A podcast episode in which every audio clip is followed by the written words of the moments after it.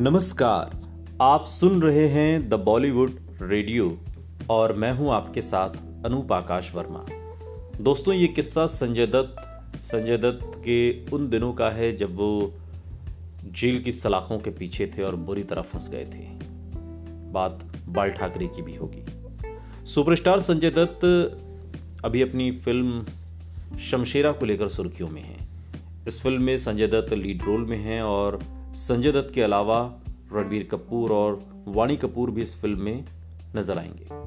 आज भले ही संजय दत्त की गिनती बॉलीवुड के सबसे सफल एक्टर्स में होती है, लेकिन उन्होंने अपने करियर में कई उतार चढ़ाव देखे। हथियार रखने के जुर्म में उन्होंने लंबे समय तक जेल भी काटी। संजय ने बताया था कि इस मुश्किल में उनकी सबसे ज़्यादा मदद बाल ठाकरे ने की थी। एक इंटरव्यू के दौरान संजय दत्त ने कहा था, बाला साहेब का नाम सबसे पहले मैंने अपनी माँ से सुना था। माँ हमेशा कहती थी कि साहिब उनके भाई हैं और वो उनकी बहुत इज़्ज़त करती हैं। जब मेरी माँ इलाज करवाने के लिए अमेरिका गई तो उन्होंने हम तीनों को बुलाकर कहा था कि अगर ज़िंदगी में कहीं, कभी भी कुछ भी हो तो मेरे भाई ठाकरे साहेब उनके पास ज़रूर जाना। मैं जेल से निकलकर सबसे पहले सिद्धि विनायक गया और फिर बाला साहेब से मिलने के लिए मातोश्री। ये उनसे मेरी पहली मुलाकात थी।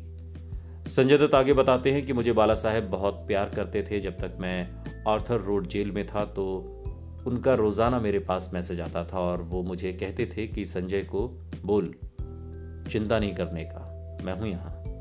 वो राजनेता से ज़्यादा एक देश प्रेमी थे। अगर उन्हें किसी के ऊपर प्यार आ गया तो कोई गलत है या ठीक है तो उसे प्यार करते थे। अगर गुस्सा आ गया तो समझो वो ख़त्म।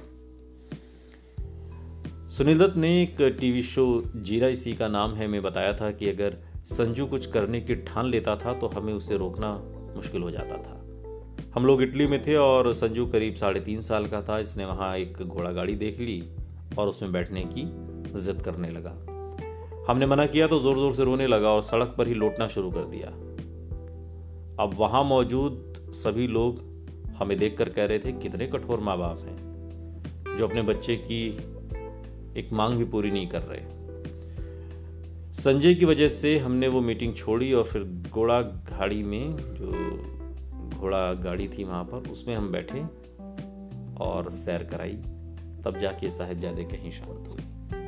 संजय दत्त ने अपने जीवन का एक लंबा समय जेल में बिताया। जो बॉम्ब ब्लास्ट बम्बई में हुए थे, उसमें भी उनका नाम आया था और हथियार रखने के मामले में तो उन्होंने सजा भी काटी। लेकिन जो तकलीफ़ सुनील दत्त को ताउम रही, वो ये रही कि मुश्किल घड़ी में उनका किसी ने साथ नहीं दिया। सुनते रहिए। द बॉलीवुड रेडियो, सुनता है सारा इंडिया।